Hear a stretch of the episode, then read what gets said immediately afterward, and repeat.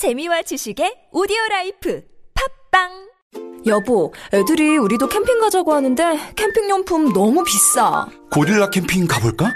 중고 캠핑용품도 많고 모든 제품이 다른 매장에 반값도 안 한대. 진짜? 거기 어디 있는데? 전국에 다 있대. 그럼 당장 가보자, 여보. 철수야, 우리도 캠핑 가자. 검색창에 고릴라 캠핑. 아이고, 더워라. 웅이 엄마 배가 많이 나왔네. 참, 웅이 엄마 출산이 언제라고 했지? 구월 중순이요. 잘 됐네. 동주민센터에 출생신고할 때 출산 축하용품 신청도 같이 해. 그게 뭐예요? 서울시가 칠월부터 아이를 출산한 가정에 십만 원 상당의 출산 축하용품 주고 있거든. 네? 모든 가정에요? 그럼! 그리고 칠월부터는 서울시에서 모든 출산 가정에 산후조리 서비스도 지원해준대. 응, 보건소에 신청해봐. 게다가 구월부터 아동수당 십만 원도 준대. 우와, 태어나라기가 복덩이네, 복덩이.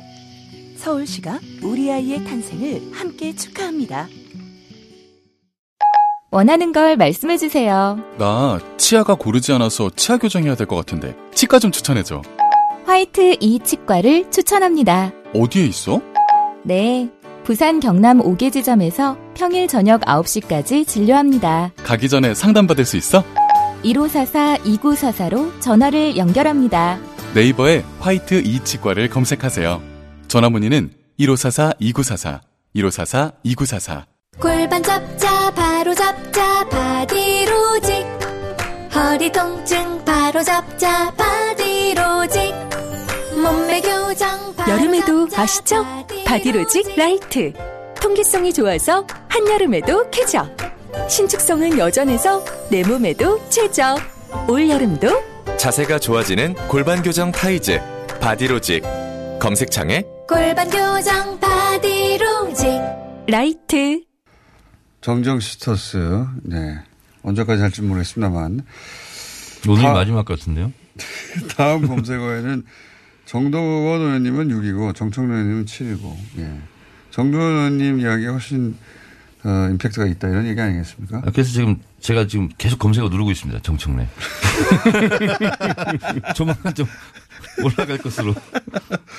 자, 어, 요 얘기도 좀 해보겠습니다. 오늘 김경수 지사 특검의 이 차 소환됐다가 아침에 나왔습니다. 어, 뭐, 대질 신문도 있었다고 하고, 여기서는 번복된 이야기도 좀 있고, 새로 나온 게 뭐가 있는지는 아직 모르겠습니다만, 어, 백만 원 줬다는 건 번복됐다고 하네요. 이, 이 차 소환과 관련해서는 뭐, 하실 말씀 있습니까? 제가 봤을 때는 김경수 지사에 대해서 확실한, 뚜렷한, 어, 증거를 잡기는 좀 어렵지 않나, 보도에 의하면. 고개를 끄덕였다. 지금 그거잖아요. 그거는 그 소위 시연회가 있었고 거기, 네, 참석했고. 킹크랩 시연회가 있었고 가기는 간 거 맞는 것 같아요. 가, 가긴 갔는데 거기서 시연회는 없었다는 게 김명수 지사 측의, 네, 주장이고. 드루킹 쪽은. 어, 드루킹은 시연회가 있었다는 것이고. 있었고 고개를 끄덕였다. 네. 이렇게 되는 거거든요. 그러니까 이것이 선거법 위반이 되려면 킹크랩이라는 불법적인 댓글 작업에, 네, 대해서 알, 인지한 상태에서 지시하였다, 지시하였다 이거잖아요. 그래야 선거법 위반 혐의가 되는데 고개를 끄덕였다 이거 가지고는 뭐 시연회가 있었는지도 지금 다투는 영역에 있습니다. 그런데 어쨌든 여야 합의로 이제 시작된 특검이잖아요. 그러니까 이제 결과를 지켜볼 필요가 있고요. 당연한 얘기지만, 근데 이제 노회찬 효과가 좀 있는 것 같아요. 그러니까 처음에 특검이 뭐 격가지로 가다가 이제 엉뚱한 불상사가 일어났잖아요. 그러니까 제대로 해야겠다는 그런 이제 의지가 생긴 거죠. 그래서 피의자 전환하고 이제 두 번씩 이렇게 불러 제끼는 거는 저도 잘 못 봤거든요. 그러니까 뭔가 단단히 이제 작정을 하고 덤비는 거죠. 그래서 저는 만만치 않다고 봅니다. 파도 파도 물이 안 나올 수 있잖아요. 음. 포크레인 장비만 지금 요란하게 보이는 거죠. 그렇게 보십니까? 네. 구속영장은 칠까요? 제 친, 저는 뭐 치는 쪽으로. 저렇게 저 두 번까지 불렀을 때는 뭔가 지금 작정을 한 거죠. 네, 이미 방향을 정해놓고 가는 거죠. 그건 이렇다고 봅니다. 구속 사유가 설령 없다 할지라도, 네, 특검으로서는 아, 우리는 구속시키려고 했는데 음. 법원에서 음. 영장을 기각했다. 음. 그래서 법원이 책임이 있다. 이렇게 미룰 수 있는 거죠. 구속영장 청구의 가능성이 어, 두 분 다 있다고 보시는 거죠 지금? 그렇죠. 이렇게까지 한 다음에 구속영장을 안 치면 특검 니네 뭐냐 지금 장난치는 거냐. 네. 이렇게 뭐 또 여론이 빗발칠 수 있기 때문에 저는 면피용으로라도 구속영장은 치지 않을까 이렇게 봅니다. 영장을 친다는 얘기는 사실은 지사가 예 어, 옷을 갈아입고 등장하게 되는데 등장까지 할래는 모르겠습니다만은 영장을 두 분 다 칠 거라고 보는 것이 네. 영장이 발부되는 건 어떻게 보십니까? 그건 모르죠. 요새는 저기 법원에서 뭐 하도 갈피를 잘 못 찾겠더라고요. 어떤 거는 뭐 쉽게 영장을 내주고 어떤 거는 당연히 내줘야 될 것도 안 내주고 그래서 좀 기준이 좀 애매해요. 이번에는 당연히 안 내줄 거기 때문에 안 내줄 거로 봅니다. 당연히 안 내줄 거기 때문에 안 내줄 거. 자신의 네. 바람. 네. 두 분 다 각각 바람을 말씀하시는 별 의미는 없는 바람이었습니다. 네. 이, 이건 어떻게 보십니까? 이 특검이 김경수 씨의 정치적 위상을 어떻게 만들까요? 이, 이로 인해서 소위 이제 부정적인 인식이 생겨가지고, 어, 뭐랄까, 그 정치적 미래에 나쁜 영향을 미칠까요? 아닐까요? 일단 정치적인 위상은 굉장히 커진 거죠. 그러니까 저도 사실 옛날에 김경수 잘 몰랐거든요. 근데 김경수가 굉장히 대단한 사람인가 보다. 이제 저도 그렇게 생각이 바뀌었는데 그리고 실제로 여권 내 비중이 되게 큰 것 같더라고요. 그리고 무엇보다도 지금까지 이제 이명박 박근혜 정부에서 댓글 가지고 많은 문제가 있었잖아요. 근데 이제 또 댓글 가지고 또 문제가 되면은 정말 할 말이 없어지잖아요. 그러니까 김경수 지점이 이 정부가 이제 타격을 입느냐 아니면 다시 또 안정적으로 가느냐 그 굉장히 갈림길인 것 같아요. 근데 저는 그것이 큰 타격이 없을 것 같은 것이 사실은 생각해 보시면 우리 다 지금 까맣게 잊었지만 이천십육 년, 십칠 년 촛불혁명 때문에 사실은 정권이 뒤집어지고 문재인 대통령이 된 거 아니겠습니까? 거기서 무슨 댓글을 작업을 하고 싶은 유혹 같은 게 있었을까요? 저는 없었다고 보고요. 그리고 김경수 지사 같은 경우는 어 저는 이번 국면을 넘기고 나면 뭐 더 무게감이 있지 않을까. 음, 그래서 그렇겠네요. 어떻게 보면 우리 더불어민주당 입장에서는 새로운 대선 주자가 한 명 만들어진 거나 다른 음, 거 없어요. 그럴 수도 있죠. 이걸 극복하면. 그리고 어쨌든 김성태 원내대표 덕분에 경남지사 선거도 무난히 이길 수 있었어요. 김경수 이름도 몰랐다가 시골에 있는 할머니 할아버지들도 음, 어, 김경수 다 알게 됐잖아요. 단식하면서 선거운동 해줬죠. 네. 음. 그러면서 어 얼굴도 잘생겼네 이렇게 됐다는 거 아니에요. 그래서 뭐 김경수 지사 당선은 김성태 원내대표가 상당히 기여한 바가 크죠. 그 이 뉴스가 그 연령대가 좀 있으신 분들한테는 잘 이해가 가지 않는 음. 킹크랩이니 뭐래서 네. 그 그분들끼리는 그렇게 얘기했다고 해요. 김경수가 새우 사줬다며. 막걸리 사준 게 아니라 새우 사줬다며라고 음. 얘기가 왔다는. 어. 뭐 농담이 있습니다. 농담이 아닐 수도 있습니다. 최근에 남북 정상회담 빨리 할 것 같은 분위기입니다. 예, 할 것 같죠? 서두르는 거 보니까 그 지금 유엔 총회에 이제 김정은이 등장하느냐, 네, 그렇죠. 그, 그것 때문에 하죠. 서두르는 것 같아요. 예. 등장하면은 이제 종전 선언 분위기로 가는 거고, 그래서 지금 움직임이 빨라지는 것 같은데요.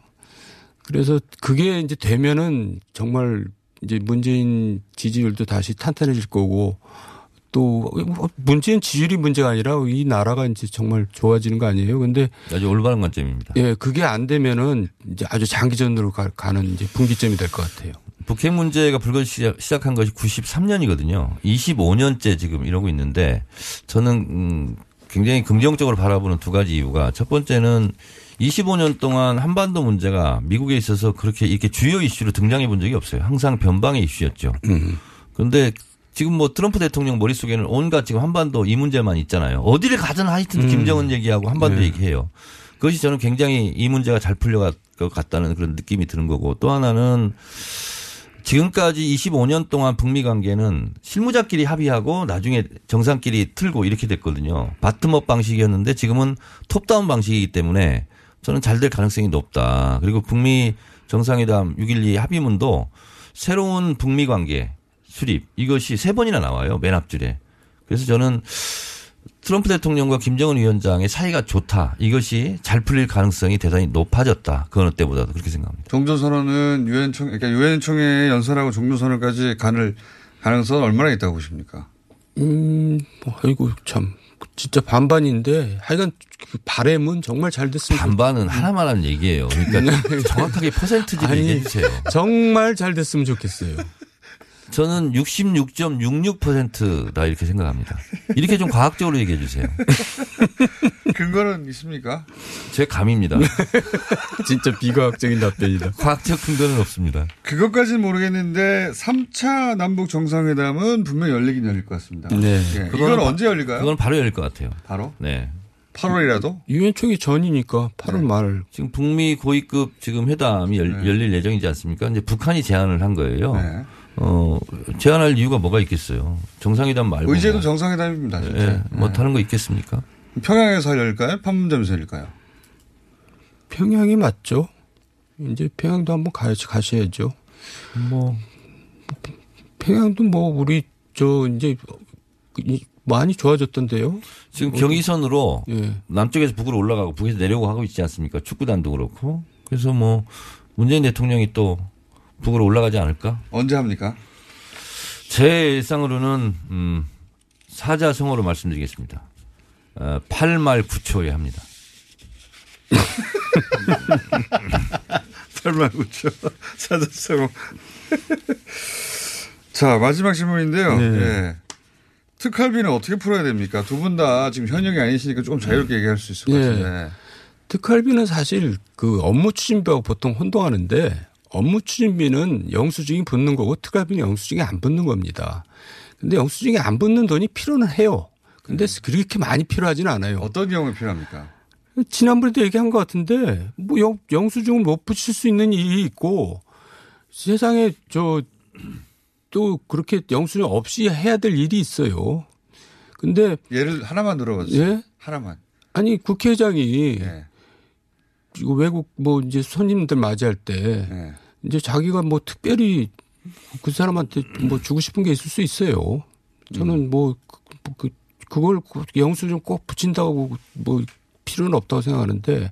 그럴 경우도 있긴 있다. 네. 해보면. 예. 네.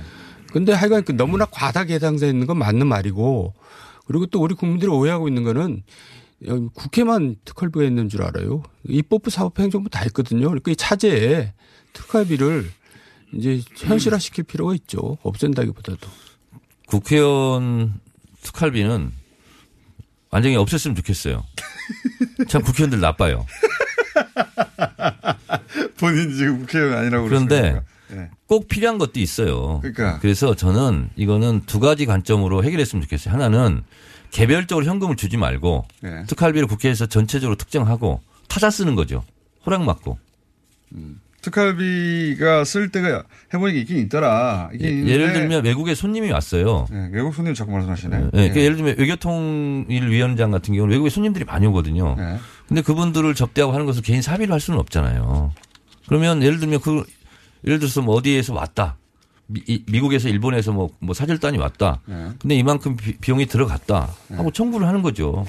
청구해라. 그래서, 그렇죠. 네. 그래서 국회 내에 특활비 뭐 심의위원회라든가 이런 거 있잖아요. 이게 두고 거기서 통과시켜서 그런 것만 투명하게 영수증 첨부하면 되잖아요. 알겠습니다. 자, 오늘 여기까지 하고요. 예. 어, 큰 정 작은 정으로 일단 예. 크고 작은 정으로 코너 제목을 정해놓고 이 코너가 언제 다시 할지는 모르겠습니다. 네. 이 두 분을 원하는 것이 워낙 많아가지고 저희가 스케줄 잡기가 어렵거든요. 두 분이 바쁘셔가지고 한 달에 한 번 할까요? 자, 이 주에 어. 한 번으로 해주세요. 자, 큰 정 작은 정 코너, 예, 크고 작은 정정 오늘 여기까지 하고 조만간 언젠가 다 모시겠습니다. 오늘 말씀 네. 감사합니다. 고맙습니다. 수고하셨습니다. 네, 정두언 정청래 의원이었습니다.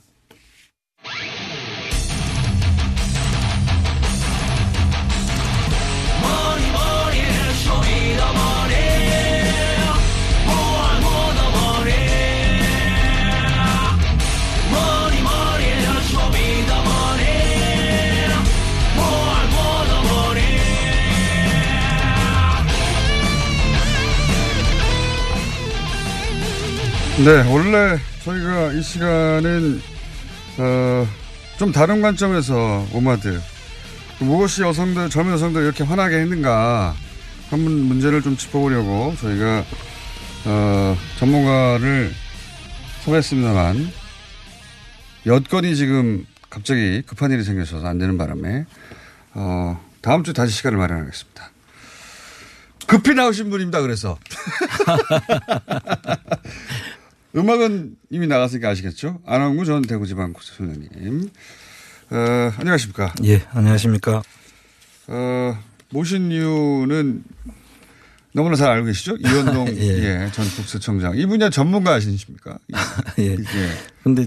이 어제 그 판결 내용을 보니까. 예.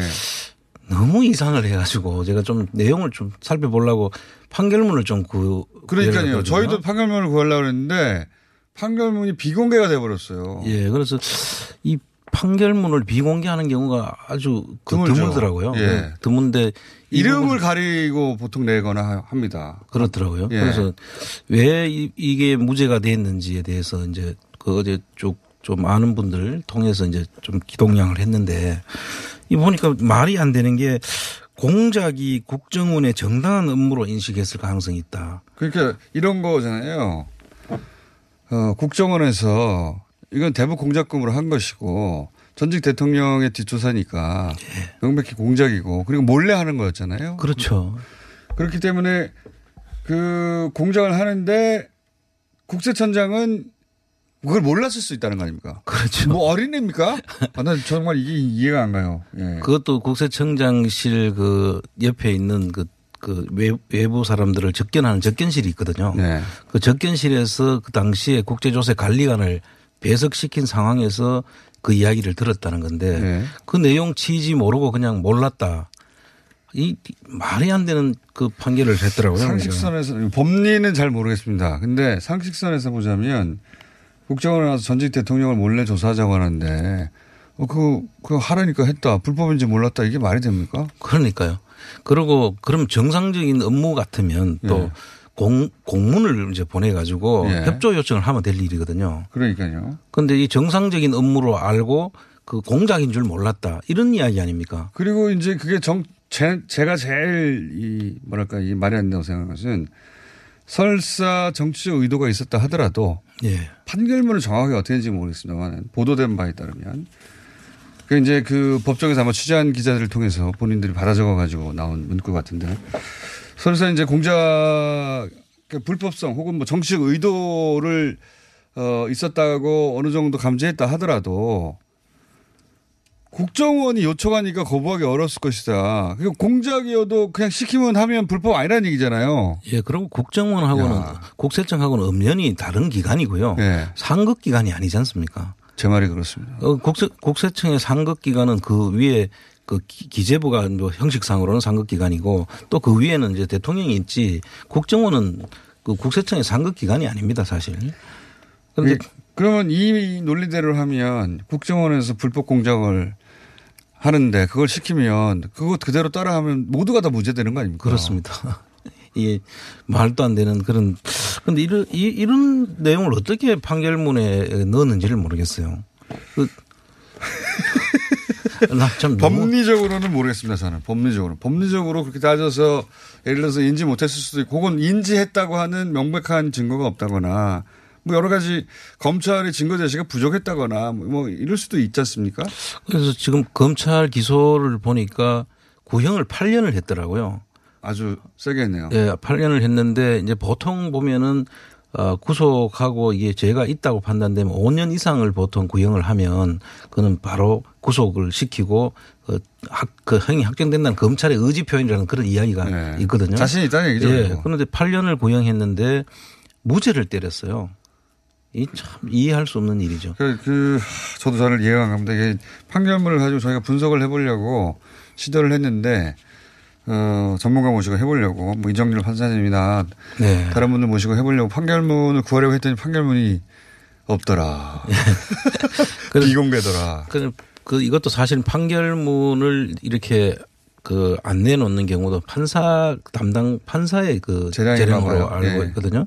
그럼 자, 담당 판사가 이 자체를 어, 이 공개를 안 해야 될 이유가 있었다고 뭐죠. 봐야죠. 근데 이제 그 거기서는 뭐 여러 가지 이유를 댈 수 있습니다. 뭐 이게 사실이든 아니든 혹은 뭐 그게 결정적이든 아니든 간에 어 뭐 국정원의 공작 루트가 들어가 있다든가. 예. 예. 또는 뭐 근데 지금 아직까지 보도되기로는 그, 그 당사자가 요청하지 않았는데 않았는데 미공개 비공개로 결정했다고 보도됐거든요. 예, 예.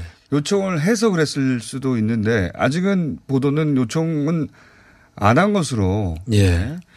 그렇게 보도되고 있는데 요청을 예. 안 했는데도 판사의 판단으로 아 이것은 일반인들이 알아서 안 되는 어떤 어 비밀스러운 국정원의 공작 루트가 있다. 이게 노출되면 안 된다. 이렇게 판단했어요. 국가 안보와 관련된 사항으로는 네. 안 할 수도 있는 것 같아요. 사실 근데 이거는 안보하고는 누가 봐도 공작이지 않습니까? 예. 공작 대통령 뒷조사하는 게 무슨 안보하고 상관이 있습니까? 그러니까요.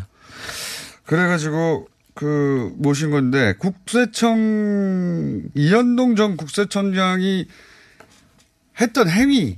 예. 예. 이것이 얼마나 국세청의 일반적인 업무와 벗어나는 일인지는 말해 주실 수 있잖아요. 예. 그렇죠. 이 자금을 추적하거나 원래 해외 여객탈세 같은 경우는 국세청의 고유 업무죠.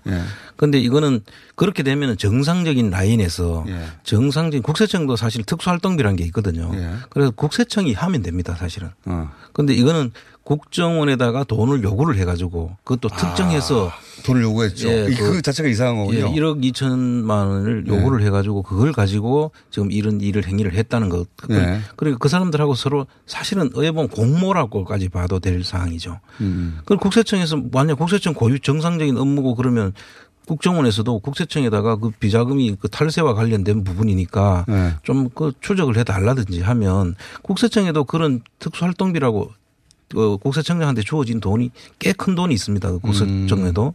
그런데 음. 그 특수활동비로 이런 업무를 하라고 원래 준 정상 업무는 업무, 업무 비용으로 써도 되는 거 아닙니까? 그렇습니다. 아니, 그 네. 특수활동비가 그렇게 하라고 준 거거든요. 네. 이게 그, 그 영수증을 굳이 뭐 기, 기, 어느 정도 기밀이 요구된다든지 하는 경우에는 그렇게 하라고 하는 건데 이거를 그 국정원에서 받아가지고 그것도 직접 그 미국에 있는 정보원한테 그걸 전달했다는 사항이거든요. 이게. 네. 그래서 이걸, 이거는 국, 국세청이 정상적인 업무라고 인식했다는 것 자체가 말이 어불성설이다. 저는 그렇게 보는 거죠. 이건 어떻습니까?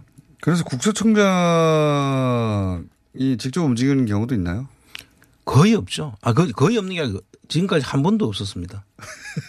저는 그 대목도 이상하던데요. 그래서 지금 제가 이제 직접 움직였는지 판결문에 네. 그 국세청장이 직접 움직였는지 네. 그 내용이 구체적으로 이제 명시가 안 돼 지금 보도가 안 돼 있어서 정, 정말로 직접 갔는지 여기 보면 이제 이 사항에 등장하는 인물들이 국정원에 있는 국정원 그 차장이 있고요. 대북 네. 공작을 하는 이건 대북 공작 부서에서 그렇죠. 대북 공작 자금을 일로 전용한 거 아닙니까? 그것도 불법이고. 네. 네. 그건 그것도 말이 안 되는 거죠. 네. 비자금 추적을 한다는 왜 그 대북 공작 부서에서 그걸 합니까? 그 다음에 또 한 가지는 국세청의 국제조세관리관이 그 자리에 배석을 했더라고요. 그런데 이분이 어, 그 다음에 이명박 정부에서 우리 국제조세관리관 저도 이제 국제조세관리관을 해봤는데 그 자리가 바로 차장으로 이렇게 승진하는 자리는 아닙니다. 아, 그래요? 그런데 국제조세관리관 했는데 이명박 정부에서 마지막 한 십일 년도인가 그때 십이 년도 뭐였네요. 이분이 바로 국제조세관리관을 하다 바로 차장으로 영전을 합니다. 음, 영전이군요. 대단한 영전이죠. 음. 국장하다 바로 차장 가는 예가 없잖아요. 우리 모릅니다 잘. 국세청 내부의 승진 예. 시스템은. 그런데 이, 이분이 그렇게 했더라고요. 그래서 이게 이런 아. 사실들이 그때 그때 의아해 했었거든요. 국제조세 관리관 아. 하다 갑자기 차장으로 영전을 하더라고요. 국세청 내부에서도 아, 저 양반이 왜 이렇게 점프를 하나. 그렇게 아, 제가 저는 그 루트를 너무 잘 아니까 네. 인사를 제가 해봤기 때문에 그 루트를 너무 잘 아는데 갑자기 영전을 했어요. 큰 공을 세웠나 보죠. 그러니까 그걸 의심할 수밖에 없는 거죠. 네. 이, 이 그러고 보니까 나중에 이게 이 사건이 터지고 난 다음에 보니까 그쪽에서 컨트롤을 했더라고요. 아. 그 공을 세운 거군요. 그러니까 그렇게, 그렇게 보여진다. 의심할 수밖에 없는. 네, 그렇게 보여진다.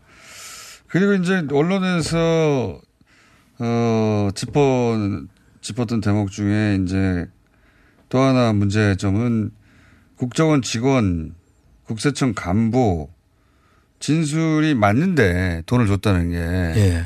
그런데 예. 어, 본인이 아니라고 해가지고. 본인이 아니라 해서 배척했다. 이게 이제 검찰 입장에서는 이게 어떻게 이럴 수가 있느냐. 물론 판결문은 못 봐서 모르겠습니다만 보도된 바로는 그렇습니다. 이제 저도 어제 검찰이 그 앞으로 항소하겠다. 네. 이럴 수는 없다 해가지고 어제 발표하는 걸 내용을 이제 입수를 해서 보니까 여기 이제 국정원 직원, 원세훈 원장, 그다음 국, 국세청 그 당시 국제조세관리관 이 세 사람 진술이 일치하고 네. 일관되게 아마 줬다고 그 뇌물이 맞다라고 주장을 했던 것 같아요. 네. 그 부분에 대해서는. 그런데 본인이 아니라고 한다고 그냥. 예.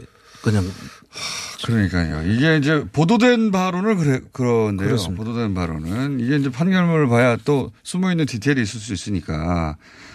어 그러니까 준 쪽에서는 국세청도 국정원장도 국정원 직원도 다 줬다고 하는데 어 본인 그 이 혐의를 받고 있는 당사자는 안 받았다라고 한 것 같아요.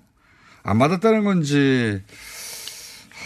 정확하게는 모르겠는데 그래서 일관되지 않다고 준 사람 쪽은 일관되지만 받은 사람은 부인하는 거 맞는 거 아닙니까? 이 뇌물죄의 그 특징상 받은 사람들은 다 안 받았다 그러죠.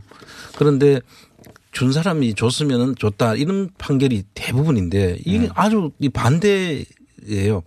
그러니까 이런 판결을 하는 분이 어떻게 있을 수 있었느냐.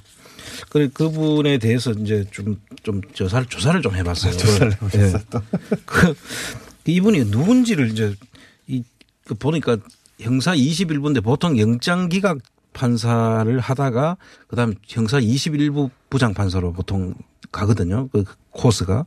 그런데 이분이 보니까 형사 이십일 부 지금 현재 담당 네. 판사인데 이분이 그동안에 했던 판결 이력들을 쭉 한번 찾아봤어요. 하도 이상해 가지고 네. 어떻게 이런 판결을 할 수가 있었는가 보니까 그럴만 하더라고요. 보니까 내용이.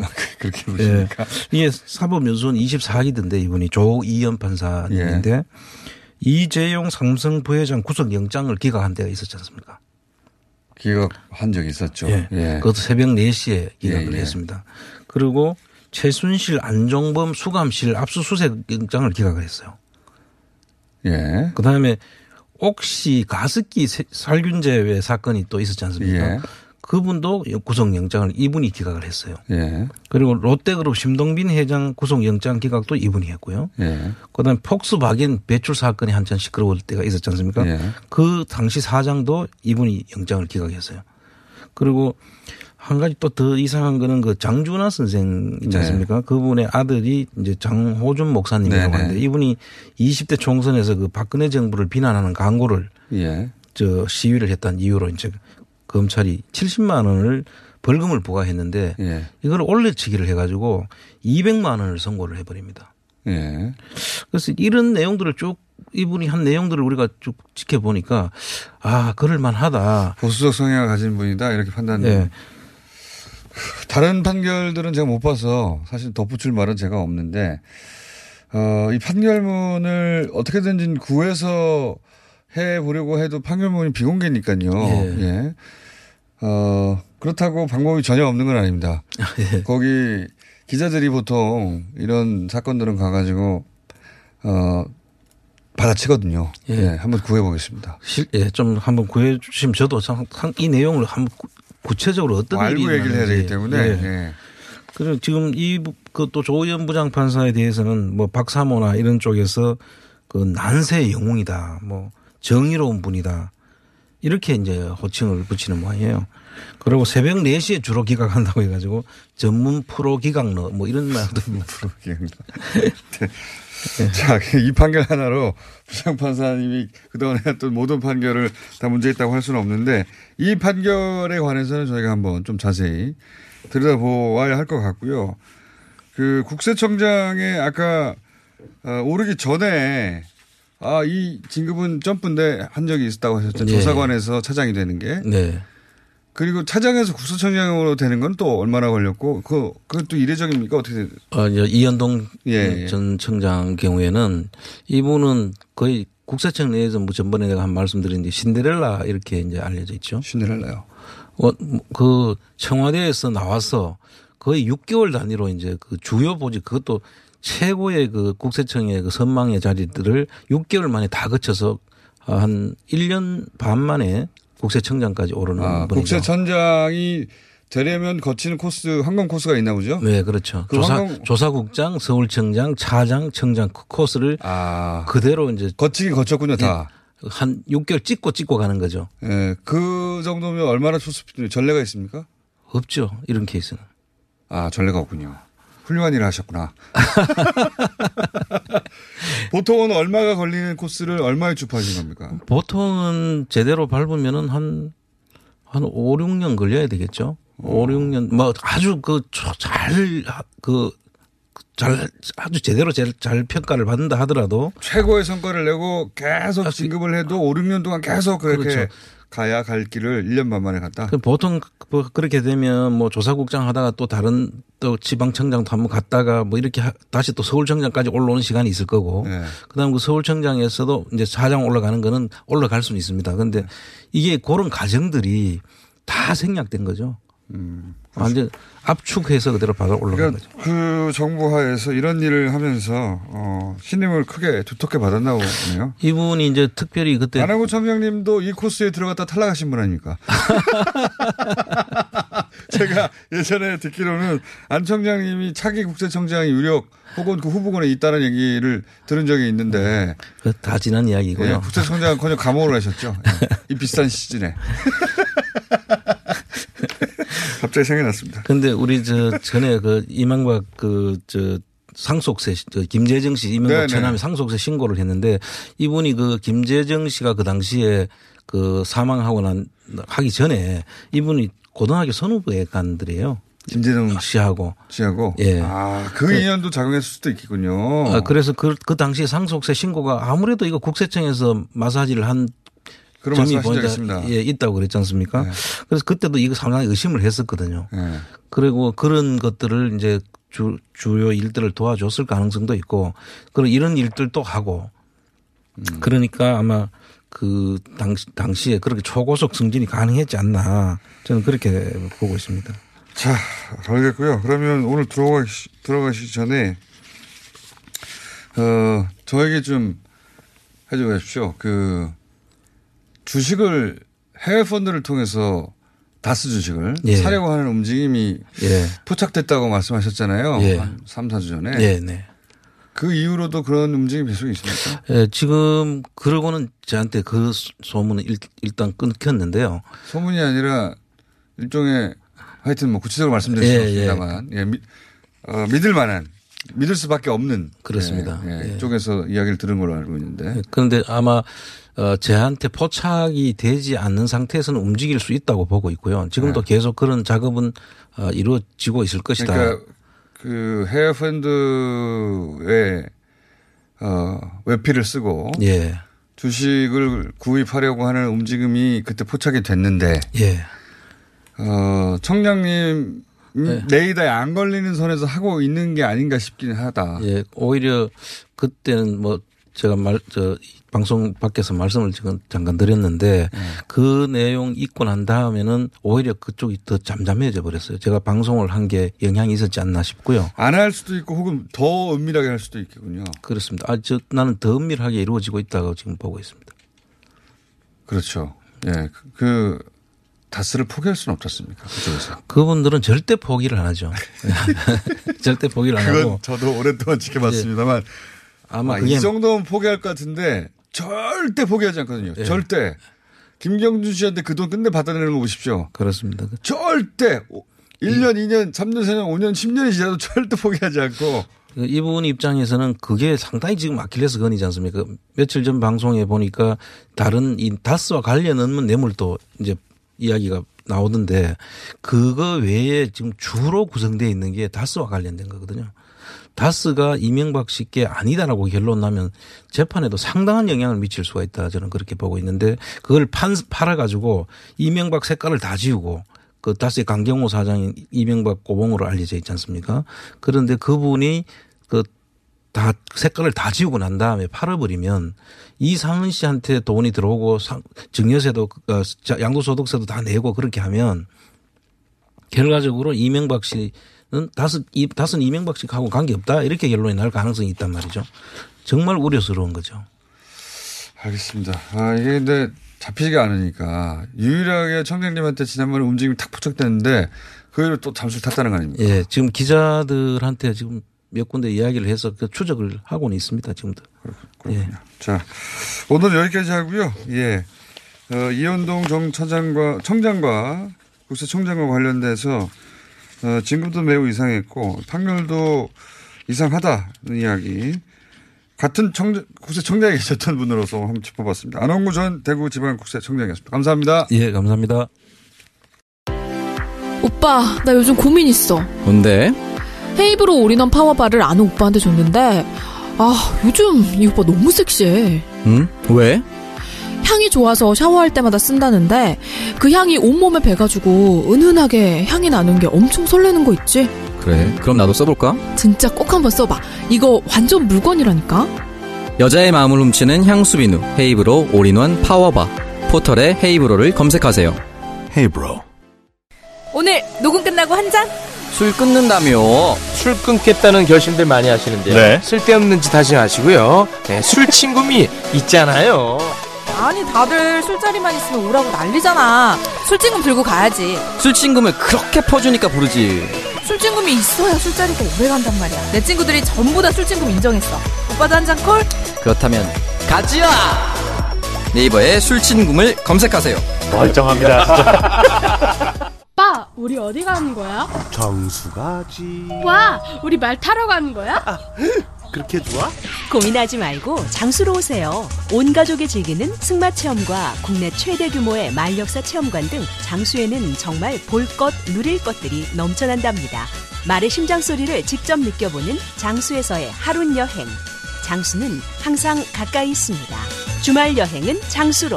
승마 체험 예약은 공육삼 삼오공 오사팔육.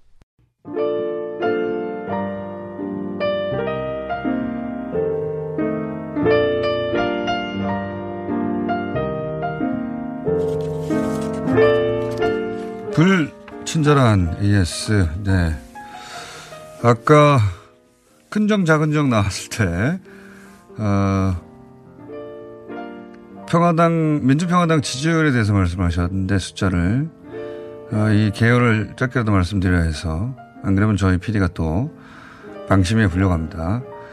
민주평화당 지지율 일 퍼센트란 말을 했는데 그건 갤럽에서 칠월 삼십일부터 팔월 이십삼일간 있었던 여론조사에 등장했던 수치고요.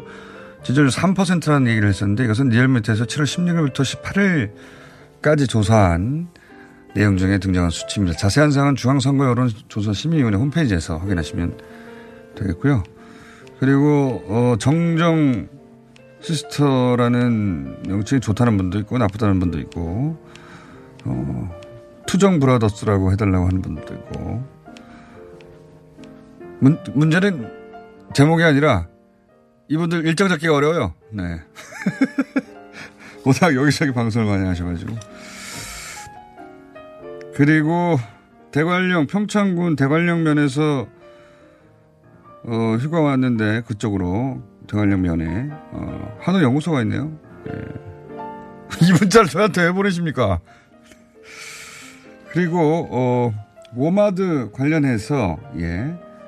어, 문제점하고는 별개로 왜 어, 이런 움직임이 있을 수밖에 없는가 하는 측면에서 저희가 예정했던 인터뷰가 있었는데 어, 개인적인 사정으로 오늘 인터뷰가 무산이 돼서 조만간 다시 인터뷰 잡겠습니다. 예, 반대쪽 목소리도 꼭 들어가야죠. 이해해야 하는 측면이 또 있을 수 있습니다. 자, 여기까지 하겠습니다.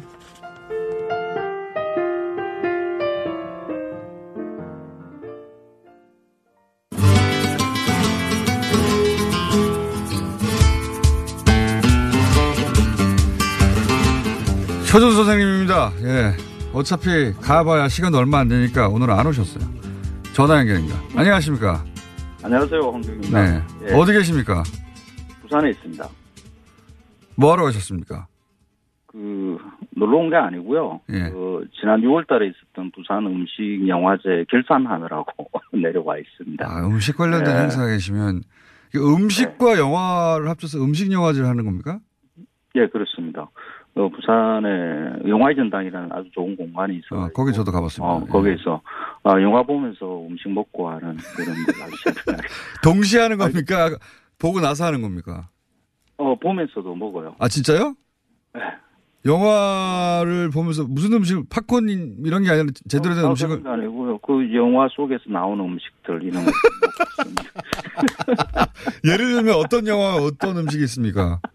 뭐 바베큐, 이번에는 주제가 바베큐였거든요. 바베큐. 그래서 바베큐 다큐멘터리 보면서 바베큐 먹고. 아, 굉장히 재, 인기 있습니다. 재밌는 행사네요. 네, 올해 이 회째인데 예. 어, 관객들이 한 어, 오만 팔천 정도 왔으니까. 아, 오만 팔천. 뭐, 그럼 뭐, 뭐, 뭐 부산의 국제영화제 부흥갑니다. 음. 국제영화제는 전 세계적으로 알려진 것이고요. 이건 그래도 부산에서만 아는 거 같긴 한데 오만 명이 그럼 음식을 먹어요? 아 거기에 와서 이제 뭐 여러 그 영화도 보고 또 음식 먹는 이렇게 장이 또 크게 열리고 하거든요. 예. 그래서 거기에서 뭐 큰 테이블들 이렇게 펼쳐놔놓고 아 각자 먹고 싶은 거 가져와서 야외 상영관도 있습니다. 그 야외 야외에서 상영관. 먹는 거는 그나마 좀 이해가 갑니다. 어, 와인, 맥주까지 또 가능합니다. 또 술도. 아, 음주 상영? 예. 예. 보통 영화관에서는 하지 못하는 일을. 어. 영화제 기간에서는 하는 아주. 어, 독특한 영화제인데 인기 있겠습니다. 네, 인기 있습니다. 이번에 이 회여서 아직은 많이 안 알려졌을 것 같은데 점점 크게 알려질 것 같네요. 그, 제가 이게 운영위원장을 맡고 있는데. 예. 어, 근데 아직 예산이 아주 적어가지고. 예. 예산이 뭐 필요합니까? 음식을 각자 사 먹는 거 아니에요? 아 그렇지는 않습니다. 이게 뭐 준비하고 이러려 그러면 예산이 많이 들어가는 사거든요. 이런 행사 같은 경우는 돈이 많이 들어요. 음식 자체가 주제인 영화가 그렇게 많지는 않지 않습니까? 근데 음식이 등장하긴 해도. 아 그런데 음, 모든 영화들이 보면 음식은 반드시 나옵니다. 그러니까요. 네, 그래서 뭐 그. 어, 음식을 주제로 한 영화가 아니라 하더라도, 네. 일반의 극영화에서 이렇게 가져오는 거죠. 어, 그래서 그, 그, 영화를 읽어낼 때 음식으로 읽으면 또 다른, 전혀 다른 영화로 읽히기도 하거든요. 음식은 핑계일 뿐인 것 같습니다, 보니까. 아, 영화는. 거꾸로, 영화가 핑계일 뿐인 것 같습니다. 맞습니다. 영화는 음식이 나오긴 나오지만, 잠깐 밥 먹는 거 아닙니까? 음식 자체가. 맞습니다. 주인, 주인공인 영화는 그렇게 좀 많지 않은데. 뭐, 문화라는 게 그렇지 않습니까? 뭐, 예. 한 분야를 붙잡고, 이렇게, 이거야! 하고, 억지를 뿌리면 또 그게 또 일리가 예. 통하면 또 그거, 어, 인정해주고 하는 거죠. 뭐, 그런 억지를 좀 피우고 있는 영화죠. 억지를 피우고 음식으로 해야 행사가 잘 될 것 같으니까 영화를 갖다 붙인 행사가 아니겠는가. 굉장히 영리한 행사고 이게 앞으로 네. 점점 커질 것 같습니다. 네, 다음에 뭐 고기를 주제로 할 때 한번 그 김우준 공장장도 한번 내려와서 고기 같이 한번 먹으면서 고기를 주제로 한 영화가 뭐 얼마나 있겠습니까? 아, 많은 겁니다. 뭐 자, 그 그건 그렇고요. 이제 네. 삼 분밖에 안 남았기 때문에 오늘 주제가 뭡니까? 아, 삼 분밖에 안 남았어요. 오늘 주제가 어... 뭡니까? 그 보통 요즘 식당들 보면 착한이라는 말을 많이 붙입니다. 착한. 네, 화학 조미료 없는 거.